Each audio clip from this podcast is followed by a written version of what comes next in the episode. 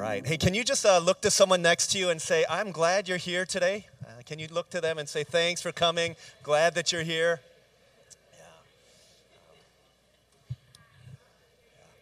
Uh, for those of you who may one, um, be new to us here at Harvest. I want to thank you so much for being here and for being part of what God is doing. Uh, I would love the opportunity, uh, and we would love the opportunity as a church to get to know a little bit more of who you are and of your story. If you'd like to uh, fill out your information, give us your contact. Uh, we'd love to just, hey, say hello, and then if you choose to respond to us, you can do that. But we'd love to at least have the opportunity to, to welcome you and invite you in that way. And um, at the end of service, I'll be standing at the door with our speaker. Uh, would love to talk, and uh, if you want to grab coffee at some point or or, or, or, lunch or something, that would be uh, uh, absolute delight and pleasure.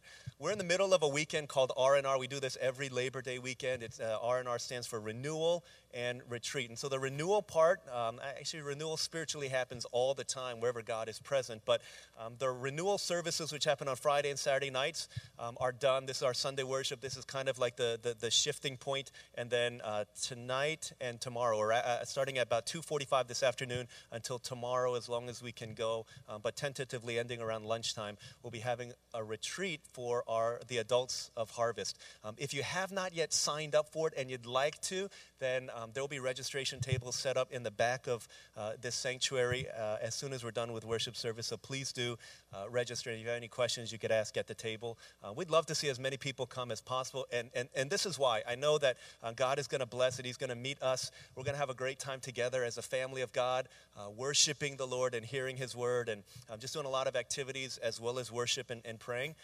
but there's a sense in which like, I really feel in my bones that God really wants us to do this, especially this weekend. I was looking at my phone, and uh, like many of you, we've been tracking this hurricane, and, and every day um, since Wednesday. A couple of things that I've been taking uh, screenshots of is one, the projected path of Hurricane Dorian, one, and two, the most likely time that tropical storm force winds will hit our area. And so I've been taking screenshots of all of these things, and by Wednesday, as of last Wednesday, um, we're supposed to start feeling these right now. Like uh, at 2 p.m. today, hurricane was supposed to come through here. And uh, I know many of us have been praying, and, and it's not just us. I'm sure a lot of people um, who have a lot at stake have been praying uh, for the hurricane to move away uh, from us. And, and uh, with each update, you know, there'd be some moments where there was a little bit of movement, not much movement, more movement. Um, but here we are. It's 11 o'clock, and we're here, and we're ready to worship the Lord God. This is the first reason I just really feel like always God wants us to meet with Him. But I have this sense in which, man, this is, uh, this is He's going to receive honor and glory. And the things that He is calling us to do are things that we're, we're going to do. We're not, hey, God, move this away so that we can play flag football or something like that. It's like, hey, would you do this in order that we can worship you and really uh, love one another in a deeper way. But the second reason is because um, we have a guest speaker, um, a dear brother of mine, and, and if simply for the fact that we could hang out, um, this would be an awesome weekend. But he's been speaking the word of God to us, and it's been powerful, and it's been really uh, renewing in the hearts of, of many of us uh, personally. Uh, it has been really, really sweet for me. Uh, but his initial flight was supposed to leave at 4 o'clock tomorrow, uh, and then the airport said we're shutting down at 2 a.m. Monday morning, which would be like 14 hours, 15 hours from now. And so we had to scramble and change flights. And thankfully, um, United Airlines was kind enough to uh, let there be no fees in doing that. So flight changed three times. And then last night, after our renewal service, they said uh, Orlando Airport's going to open up after all. And so um, what Pastor Sam had done, he recorded a couple messages on videotape for us to hear and play on the screen, which, you know, we're trying to make the best of it, but you know that's not necessarily ideal. And so um, when the airport opened up, he kind of uh, spoke with United Airlines. They said, We've got another flight you can get out so that you can be with uh, the people of Harvest uh, throughout the weekend. Uh, too long didn't read story is we believe that God is here uh, for his purposes and that he wants us to worship him together. Uh, and I'm excited. I'm so excited because I know that as the people of God pray and seek him, he wants to meet with us. Pastor Sam is our guest speaker. He's been ministering the word of God. Um, he's married to Alice, who's a licensed counselor up in Virginia. He's a father to Olivia and Natalie, two uh, high school girls in Virginia who are um, just really lovely, lovely young ladies who are uh, role models, I think, for many people uh, of, their, of their age. Uh, he's a pastor, the executive pastor at Christ Central Presbyterian Church in Virginia. And has really been a, a labor of love and, and sacrificial devotion. Has been uh, he, he's just had a whatever it takes attitude, whatever it takes to make himself available to preach, to teach, and to share the word. And he's been doing it with uh, yeah with such a uh, not only a heart but a conviction and the power of God. And he's going to do it again, and the Lord is going to speak through him. So let's open our ears and let's give a hand as Pastor Sam comes to share the word with us.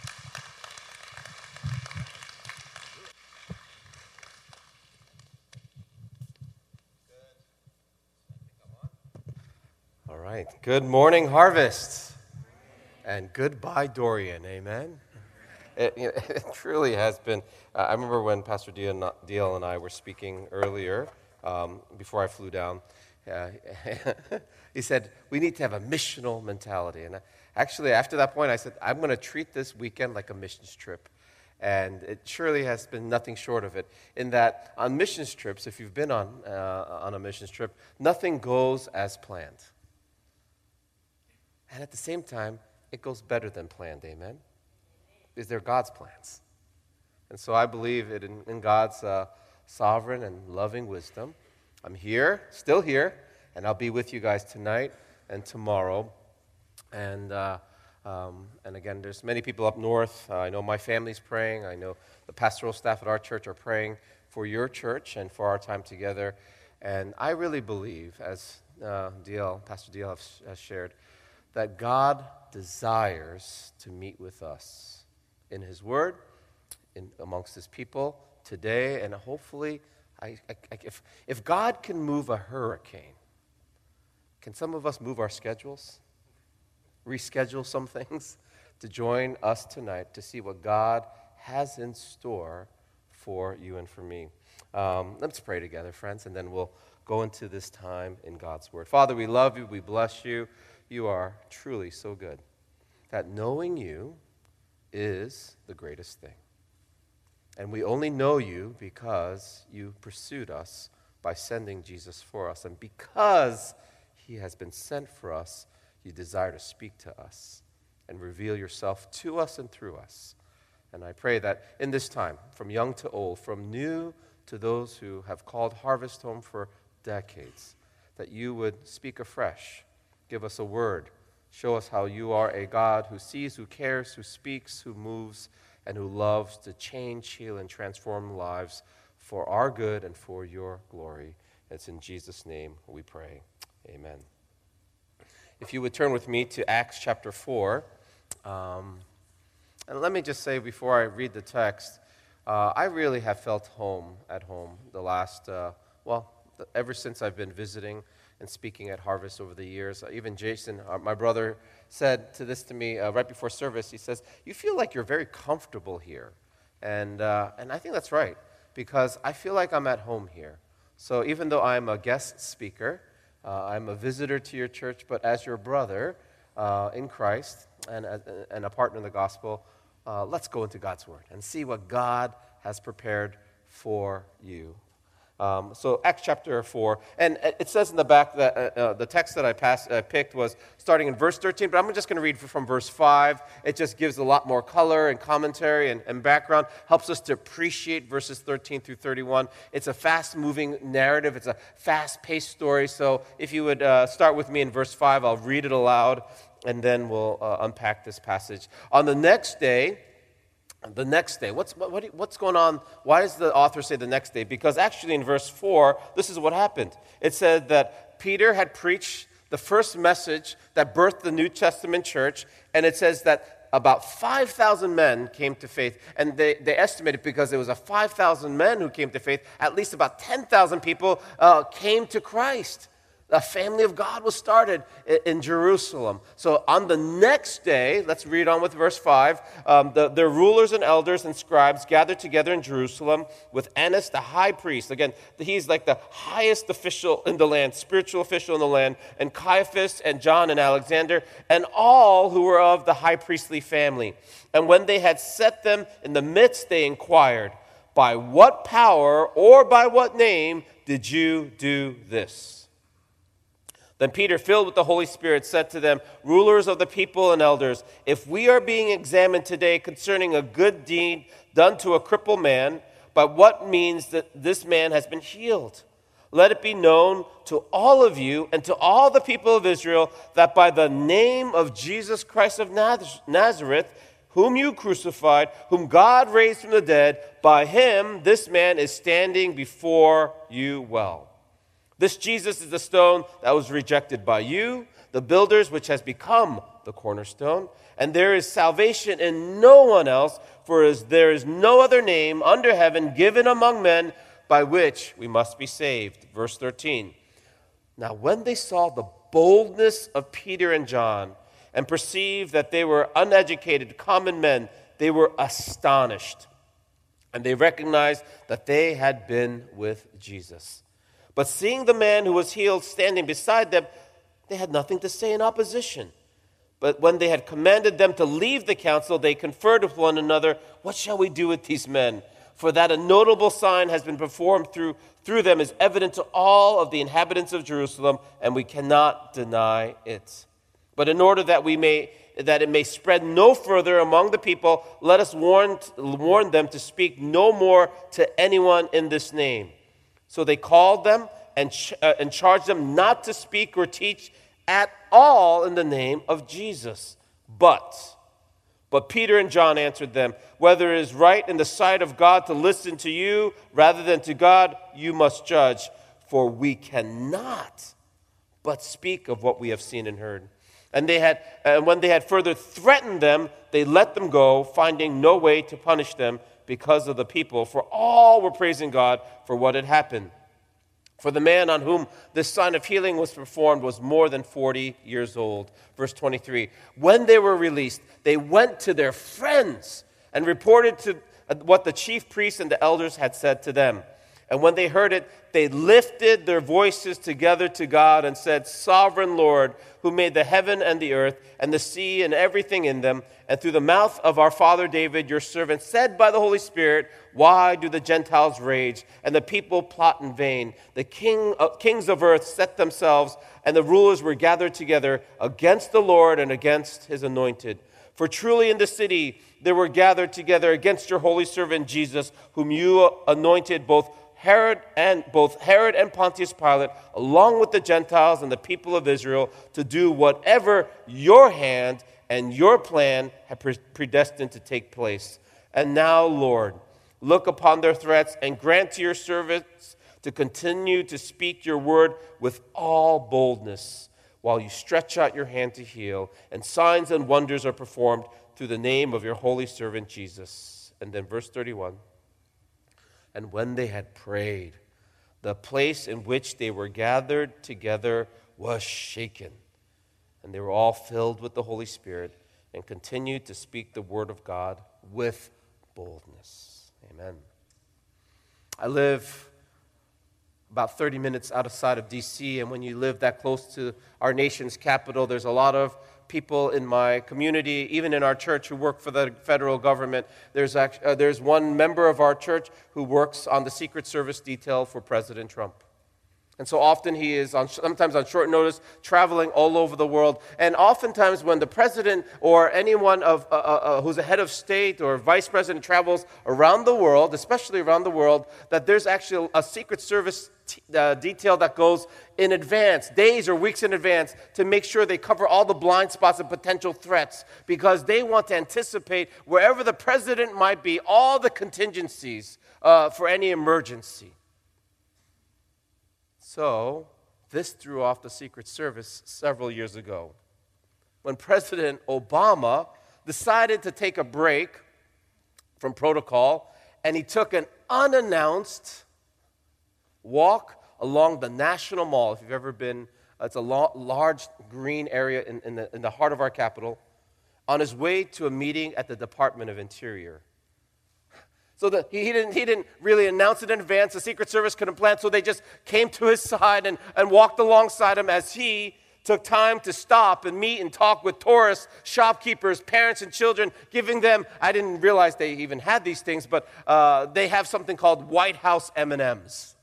That I guess the Secret Service must have uh, pockets full of them because he was just handing them out to children and he was taking pictures. People were taking videos with him. And these are some of the comments that they heard Are you real? They couldn't believe, are you an imposter, an impersonator? And, and as one person was taking a picture with President Obama, she says, No one's going to believe this. They're going to think this is like a wax figure. No way, I'm standing next to the president. What these reactions reveal is that no one along the National Mall expected to see or meet President, the President of the United States, even though his office and residence was just a few blocks away.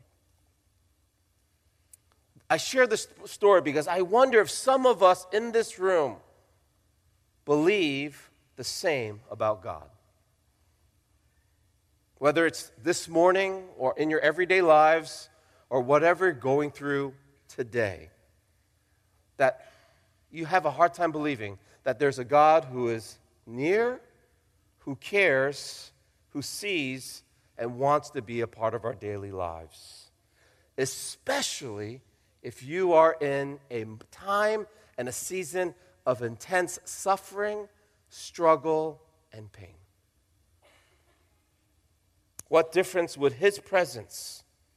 What difference would His presence make in our lives, in our families, in our schools, on our teams, in our workplaces, in our neighborhoods, if and in our church at Harvest? if God's presence was always showing up, oftentimes when we least expect it, but in, and his power was following as a result. Early in this chapter, the New Testament church was, was born and birthed uh, in chapter 2, but Peter and John did something that seemed very ordinary, but God used an ordinary situation for extraordinary purposes. They were just on their way to the temple to pray. They saw a crippled, lame man begging beside the side of the road and, and the lame man asked for some kind of a change or some, any kind of anything that they could offer him. And Peter said these famous words Silver and gold I have none, but what I have I will give you in the name of Jesus. You, uh, in the name of Jesus, walk. And the man walked and he leaped and, and he danced and it caused such a stir that, that the, the, it took over the temple, which anything that happened in the temple, it took over the city. They couldn't believe that these two men healed someone over 40 years old who finally could walk, dance, and leap. And as a result, like I read earlier, over 10,000 people put their faith in Christ as a result. This is the summary of my my message, and I believe the, the message I want to just impart to you today. Here it is one sentence Believing prayer unleashes God's power upon God's people.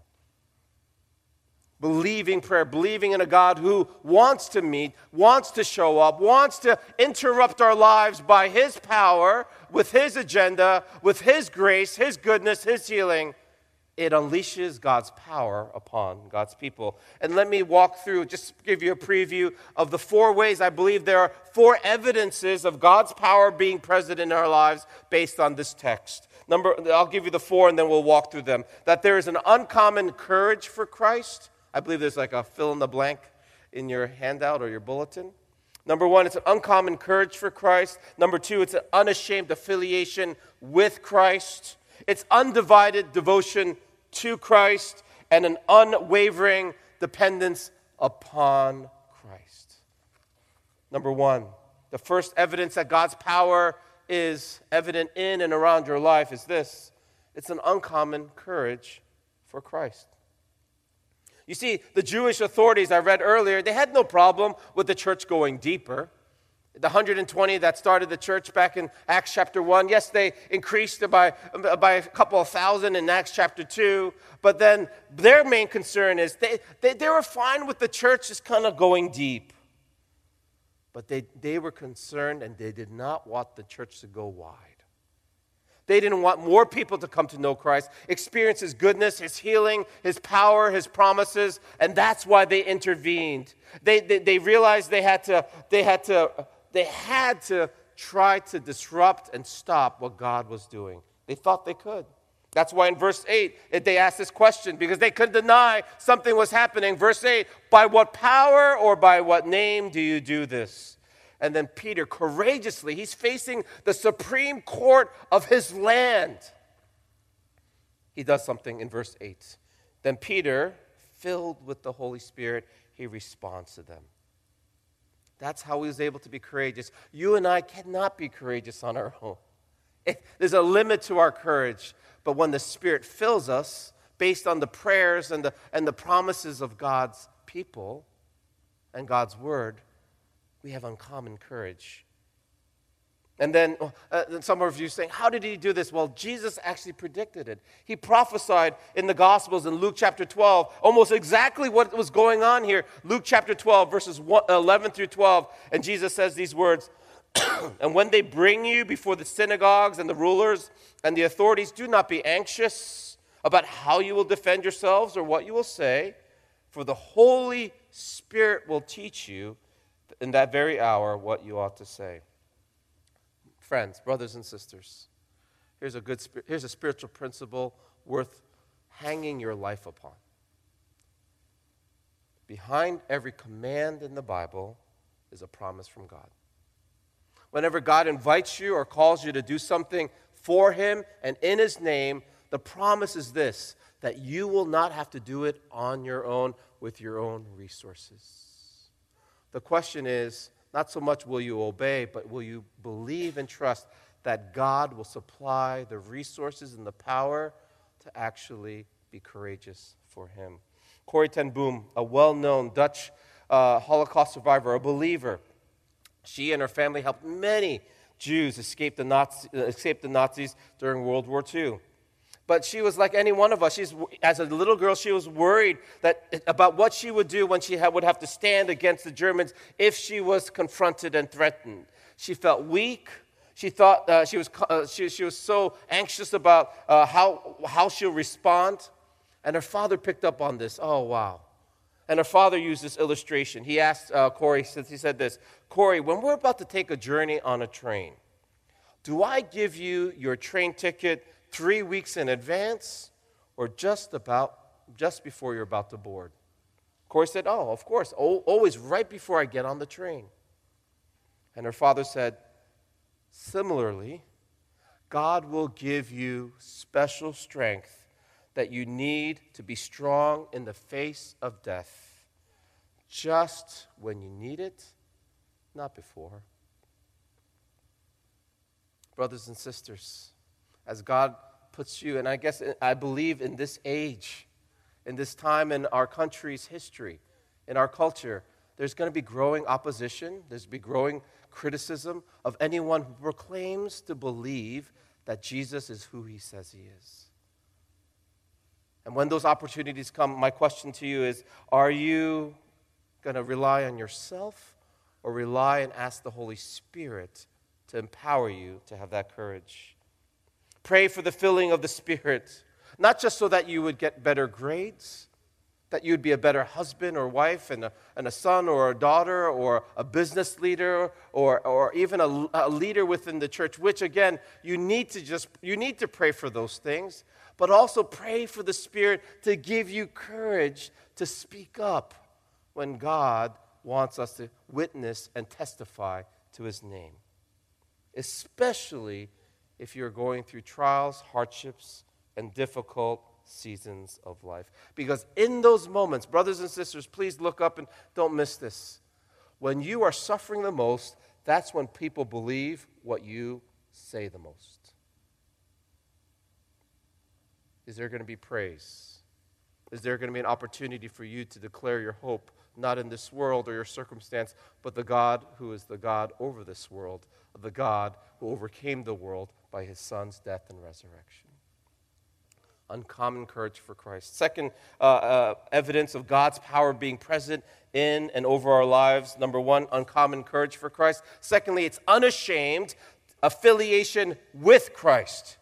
What amazed the Jewish leaders is not just what Peter and John said to them or how they, uh, how they spoke to these leaders, but they were, they were just amazed that who was standing before them and speaking with such courage and conviction.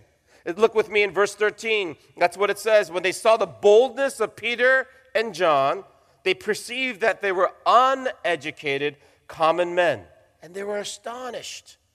Uneducated and common doesn't mean that they were illiterate, that they were unintelligent, but literally that word common means unprofessional, that they hadn't received advanced theological training through the rabbinic schools, that they were speaking about the Word of God and proclaiming the goodness of God in front of those who were supposed to be the, the head honchos, the leaders, the experts in this field.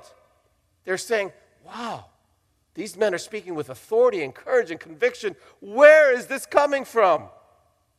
But they also connected they also answered the same question, I believe, that was raised in their hearts. Because it, it actually happens in verse 13. Look there with me. At the end, they recognize wait a second, these are common, uneducated men, but they had been with Jesus. Brothers and sisters, the most important uh, characteristic to having kind of this courage to be uh, uh, unashamed, to be affiliated with Christ, it's not so much are you ready with the right answers? Are you smart enough? Are you quick enough? Have you read enough? It's are you with Jesus? Is Jesus real to you? Is he truly your personal Savior and your friend? Does he make all the difference in your life, in your thoughts, attitudes, actions, decisions, and reactions? Because when people notice that you are unashamed to affiliate with Christ, actually it draws them to Christ. But it comes from you being with Jesus. Now, how, how, how do we spread that fragrance or the aroma of Christ? Uh, I love Korean barbecue. Can I get an amen? That might be the first, that's the loudest amen I got all weekend, okay? Now, the downside, I don't think it's a downside, but to my wife, it's a downside. Whenever you go to Korean barbecue or any kind of barbecue where you're grilling meat right in your face, how do you smell afterwards? You smell like barbecue. And I say, Hallelujah. When you stuff your mouth with garlic, how do you smell? Like garlic. The people who see me after the barbecue, after the meal, they know what I've eaten and where I've eaten because of how I smell. The people in your lives will know who matters to you most, what matters to you most, uh, not so much because of what you just say and prepare, it's just that there's an aroma, a fragrance of being in love with Jesus so much that they can't deny Jesus is real. It's being with Jesus. One of the most powerful ways of evangelizing is just smelling like, thinking like, treating people like Jesus would. And how do we do that? we spend time with Him in His Word and with His people and living by faith by His Spirit. And that leads to an unashamed affiliation with Christ. I remember my freshman year of, college, again, when you enter a new season of life, a social scene, a social circle of life, you're always, of course, you're mindful of what people think of you and you're trying to establish kind of your identity. Uh, God in his wisdom, had me room with a football player at the school. I was, uh, it was a smaller school, okay? I know down here football's big, okay? And I know that's, that's, almost, uh, that's almost a religion down here, like in Texas, they say. But I room with a running back from, uh, uh from the school that I attended. It's a small D1 AA school, but, you know, uh, Eric, my roommate, of course, when you're a running back, that means you're friends with the offensive line. And so all of his buddies, okay, Eric was my height, okay, but his buddies were like 6'3, 6'4, 250, 275 pounds. Let me just tell you, I felt safe when I was hanging out with his buddies. There's another story for another time. But, you know, and, and, and I know Pastor DL loves giving nicknames, but when you're a part of a sports team, they have like, like really rough and tumble nicknames for each other. Ox, Meathead, Hudak, you know? Meathead, that was his nickname. Had nothing to do with his name. He just looked like it anyway. But I remember Ox one time, my freshman year, asking me a very plain question Sam, what matters to you most? And I copped out. I said the safe answer. While true, it's safe. And I'm a follower of Christ, I believe in Christ. But I just said, you know, my family, uh, being a good person, making a difference, treating people with kindness. Was like, okay, cool. But after I shared that with them, I call it spiritual indigestion. You ever have that? Where you didn't eat anything, but just something is off. I believe it is called the conviction of the Holy Spirit. And I knew I'd lied to him. Because all those things are important, but they're not the most important. So I went down the hallway just a few minutes later, knocked on his door, and I said, Ox, I have to be straight with you. I left something out. The most important thing in my life is my relationship with God. And then everything else follows. And you know what he said to me? He looked up from his book that he was studying, and he, I'll never forget it. He said, Okay. Friends, what's the worst thing someone can call you if you declare your affiliation with Christ? The worst thing they can call you is a Christian. But the good news is that's who you are. Four years later, three years later, I got to lead a Bible study in a fraternity that Ox got to be a part of. Because they were watching. He says that's what he is. Okay, and his life and his decisions and his priorities, values, hopefully, are consistent so I was able to lead uh, a Bible study. Again, Eric, my roommate, became the president of this fraternity. And I asked him my, my senior year, my second semester, Eric, would you mind if I bring a bunch of kimchi bowls? And they, I got them hooked on kimchi bowls, on okay? Shin ramyun. Do you mind if I bring a couple of cases? And I'm just going to share uh, just the difference that my, my, my faith makes in my life. For four weeks, once a week, these guys devoured all these kimchi bowls and, and shin ramyun. But I just shared a spiritual principle from the Word of God.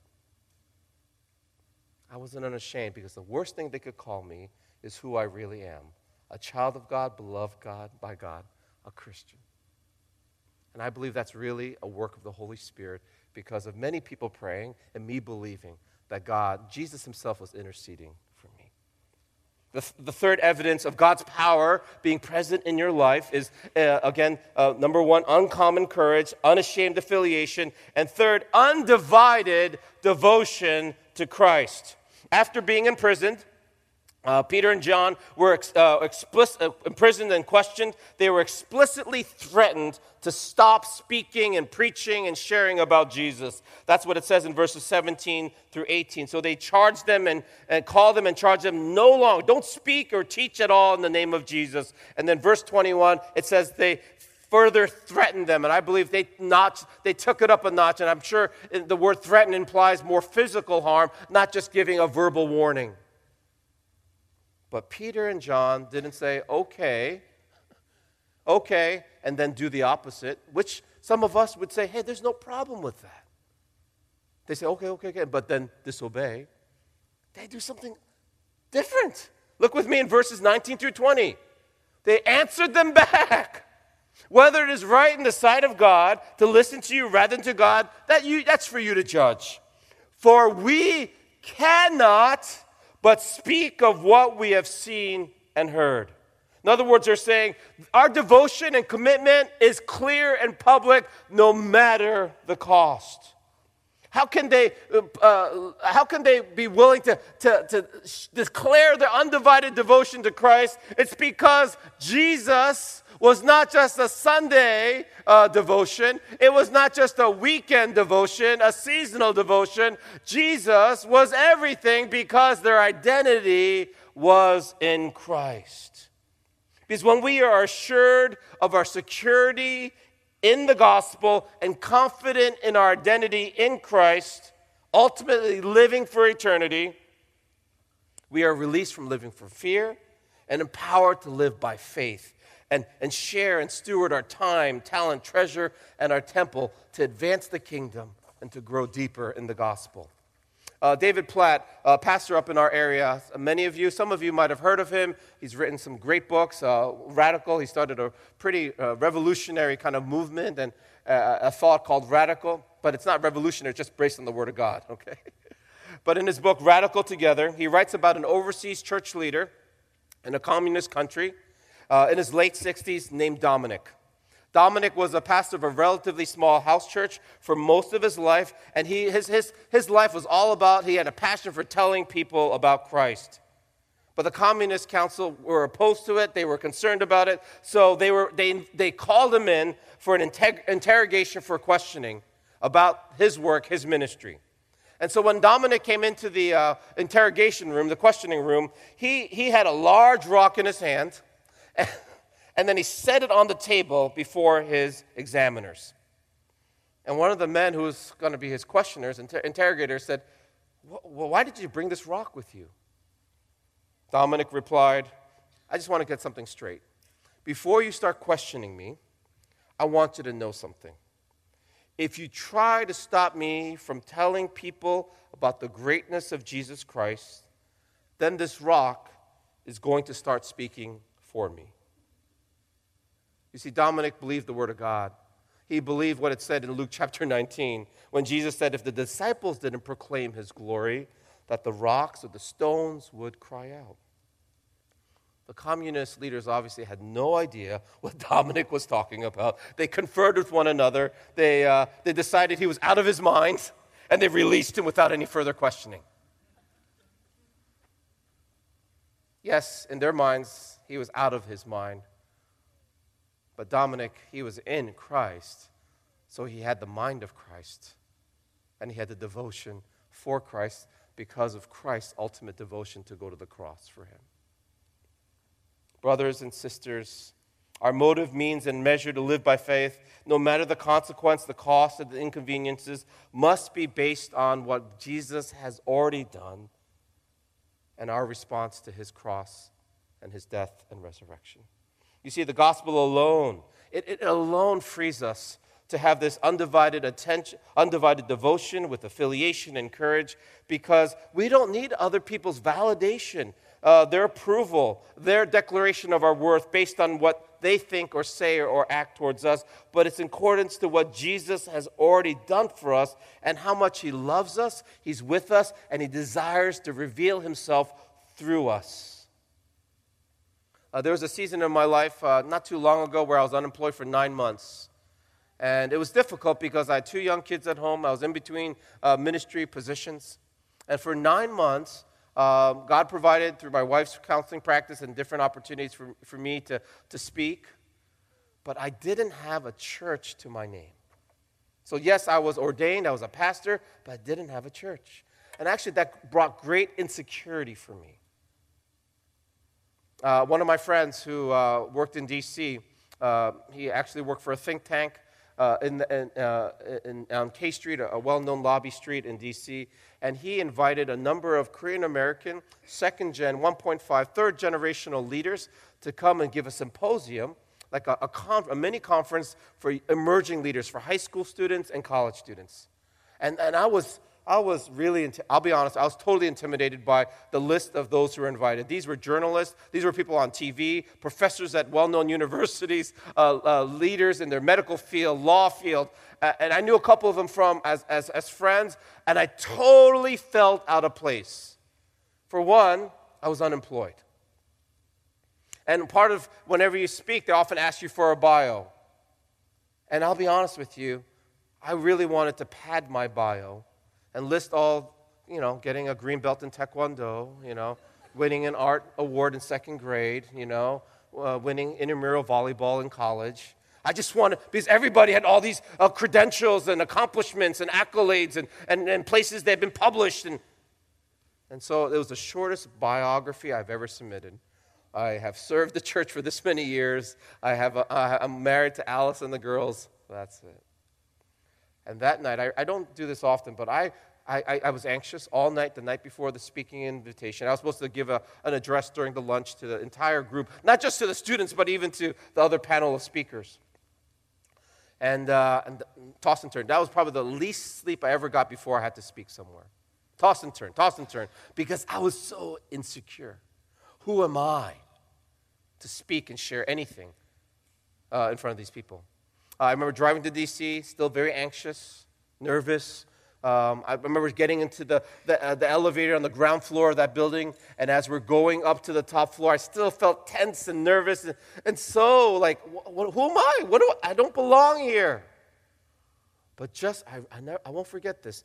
Just as the elevator doors were opening on the floor I was supposed to get off, I really believe the Spirit of God kind of over, Uh, uh, he just took over. And he helped me to offer a simple prayer Jesus, I belong to you. And that's enough. I belong to you.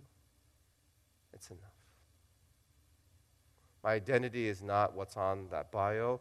My identity is not based on what other people think, even the people uh, who I love and care about. It's based on what Jesus has done and what he thinks about me. And according to God's word, brothers and sisters, I'm here to tell you something that you may have never heard or you don't hear enough. You are beloved. And with you, God is well pleased because of Christ. And that drives and roots our devotion to be undivided for Christ. Fourthly and lastly, the fourth evidence of God's power being present in and through our lives is an unwavering dependence upon Christ. Unwavering dependence upon Christ. Now, when the apostles, after they're being warned, after they're threatened, what is their reaction after they've been released back into uh, uh, the public? Look with me in verse 23. It says what they did. When they were released, they went to their friends and reported what the chief priests and elders had said to them.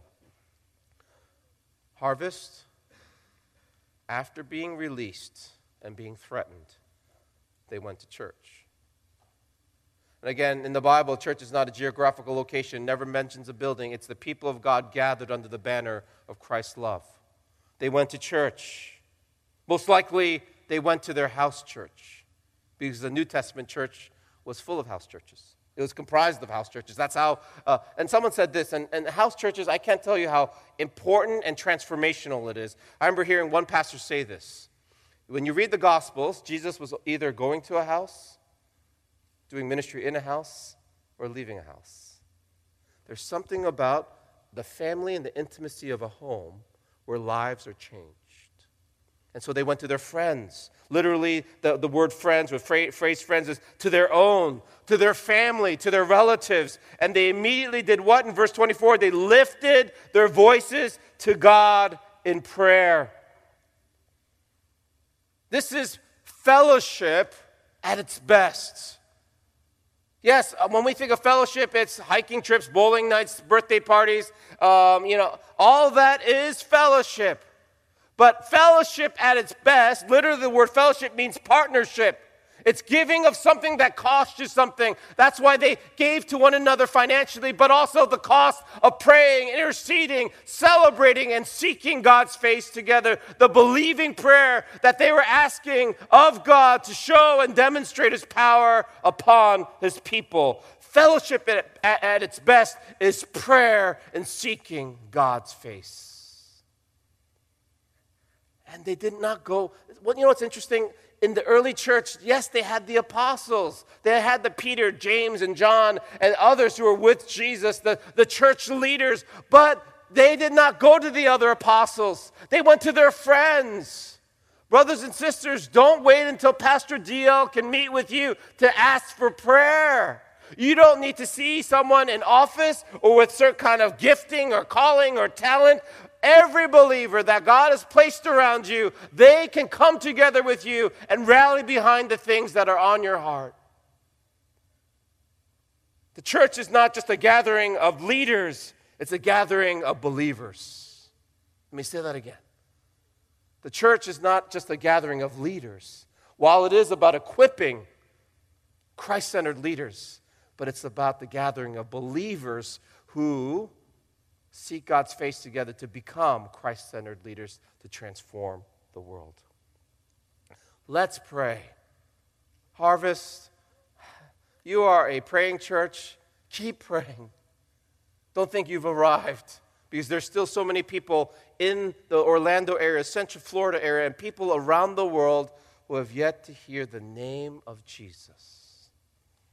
Let's pray for the gift of bold proclamation. Let's pray for God's merciful hand to stretch out to heal people within our community and within our spheres and circles of life. And let's pray for Christ's name to be honored and exalted through signs and wonders. I really believe that this Dorian tracking, I, I'm sure there's meteorologists who, you know, because I saw the spaghetti models. I ain't no meteorologist. But all of them are like, it's going right through Central. Okay, it's going to go a little further south, but all the spaghetti models are going this way. I, I, I wonder if there's a Christian meteorologist somewhere who is in all these meetings. They're going over their charts and the data and looking at how in the world were, were we so off? How did it go from here to here?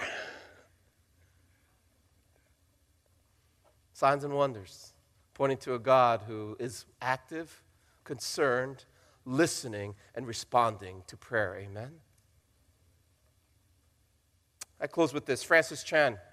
Many of you might have seen him on a video, read some of his stuff. Can't commend him enough. He really is a role model for this generation. He wrote this as he reflected on this passage in Acts that I just read to you. Let me just, can I just read to you as I close his reflections on this passage? He says this I've realized at times that I really experienced the Holy Spirit when I was living by faith and doing things that were uncomfortable for me. I've often spoken about Jesus saying, uh, uh, Jesus says this, I'm going to send you a comforter, uh, comforter. But Francis Chan says, but why do we need a comforter if we're comfortable? You might be thinking, I don't really sense the presence of God. Jesus says, I will always be, I will be with you always. And some of us in this room even saying, but I don't feel him here. But Jesus, whenever he makes these promises, often it's connected to missional, sacrificial, evangelistic living. Matthew chapter 28, it says, As we go out and make disciples, as we go out and baptize people, as we teach people to obey everything that God commanded, Jesus there declares, I will be with you even to the end of the age. That's the context. It's not, I will be with you as you go to the movie theater and watch three movies in a row. Do you need Jesus to watch three movies in a row? No, it's comfortable. But his promises of his presence and comfort come when we step out of our comfort zones so that we can represent and declare to others who don't know, don't have, have not heard or experienced the goodness of God through Christ. That's where he says, I'll be with you. And then Francis Chan goes on to say, We all want to experience the Holy Spirit, but we have to remember why the Holy Spirit was given. And he quotes Acts chapter 1, verse 8 says, You will receive power when the Holy Spirit comes upon you, and you will be my witnesses in Jerusalem, all Jerusalem, Judea, Samaria, and to the ends of the earth. And he closes, he closes his comments by saying this If you've never really experienced the Holy Spirit, ask yourself this question Am I out there making disciples? Am I out there being a witness? I see in Scripture that when people are, when, when people are obeying God's commands and living out the Great Commission, they experience the Holy Spirit of God. Harvest, God is at midst, in, in your midst. He is at work. Harvest, let's not settle for where we are, but let's ask and look to God to where we can go in His name through believing prayer, through fellowship that is grounded and driven by believing prayer, bold prayers, big prayers that only God can answer, and we would fail unless God is in it. Let's pray together. Amen. Father, I thank you so much for this church, this body. Again, so many people who are so precious to me, and I know all of them are precious to you so precious enough that you sent Jesus to die for them, for their sins, for their shame, uh, for any, uh, any feeling of loneliness, isolation, not belonging. Jesus, you died for them.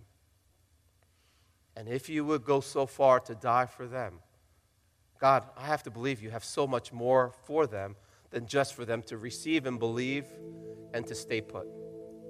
I pray, God, right now in this room, would you raise up future house church shepherds? Would you raise up young people, teenagers, middle schoolers who, in their classrooms, on the ball field, in their musical groups, are not ashamed to, to have the aroma of Christ and the fragrance of Jesus? What sticks out the most about them? I pray for those who are still new to this church and wondering, is this the church that I want to invest my time, talent, treasure, and temple? And I pray that they will sense that you are moving, not them just closer together, which is so important, but that you're moving them out. That the gospel is not just for them, but it's supposed to go through them. So I pray for harvest. And right now, as I before I pray, I'm going to ask each of you to think and pray and visualize one person, one person that you would love to, to just say, go back to and say, you know what? Like I did to my friend Ox. Um, there's something important about me that you may not know, but I want you to know because you care. I care about you. You matter to me. Jesus is the reason for everything in my life. I want you to think and pray and visualize that person, and I want you to pray for them. Pray for an opportunity this week for them to cross your path and you to cross theirs. And for God to give you that courage, that unashamed affiliation with your Savior, an undivided devotion to Christ no matter the consequence or the cost, and an unwavering dependence upon His Spirit to do in you and through you what only the Spirit of God can do. Can you pray for that person right now? Maybe it's a parent. You say, No way. There's no way my mom or dad can come to know Christ. Really? You came to know Christ? You deserve to know Christ more than them? Absolutely not. No one does. Can you pray for your brother or sister? Biological, but you pray will be spiritual. And again, I, I wonder if there's some people in this room who have God's pressing on their heart to really go deeper at the church in terms of serving so that the church can go wider in spreading the gospel. And if that's you, maybe God's impressing on you, upon you. This is the season, this is the hour, this is the time for you to, again, help equip Christ centered leaders to transform the world. If that's you, would you pray as you wrestle and submit that to God? Just take a moment to pray for that person, for that decision, that conviction, and then I'll close us in just, just a few seconds here. Just take a moment to pray, shall we?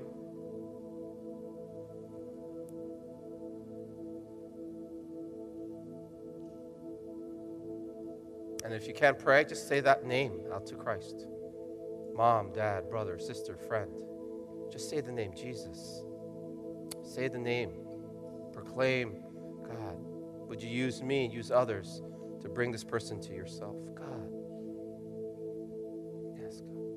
Father, I thank you so much on a given Sunday. You show up, but thank you that you're not limited to or bound to a, a time, a service, uh, an agenda. You are God overall. You are the Lord of the universe. God, you want to show up on Monday morning, Tuesday afternoon, a Thursday, a Thursday night, Saturday morning. You want, to, you want to show up in our boardrooms. You want to show, show up in our living rooms. You want to show up uh, on the sports field. You want in our classrooms. God, you want to show up everywhere because you're God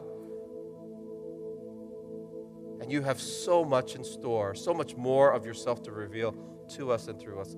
God, would just show up and make yourself known and receive glory as more and more people come to know you and deepen their trust in you, especially at this church, at this beautiful body called Harvest. I pray that the next time I come back, I'll just I'll be celebrating and rejoicing and giving you greater honor for what you alone can accomplish by your power upon your people. And it's in Jesus' name I pray. Amen.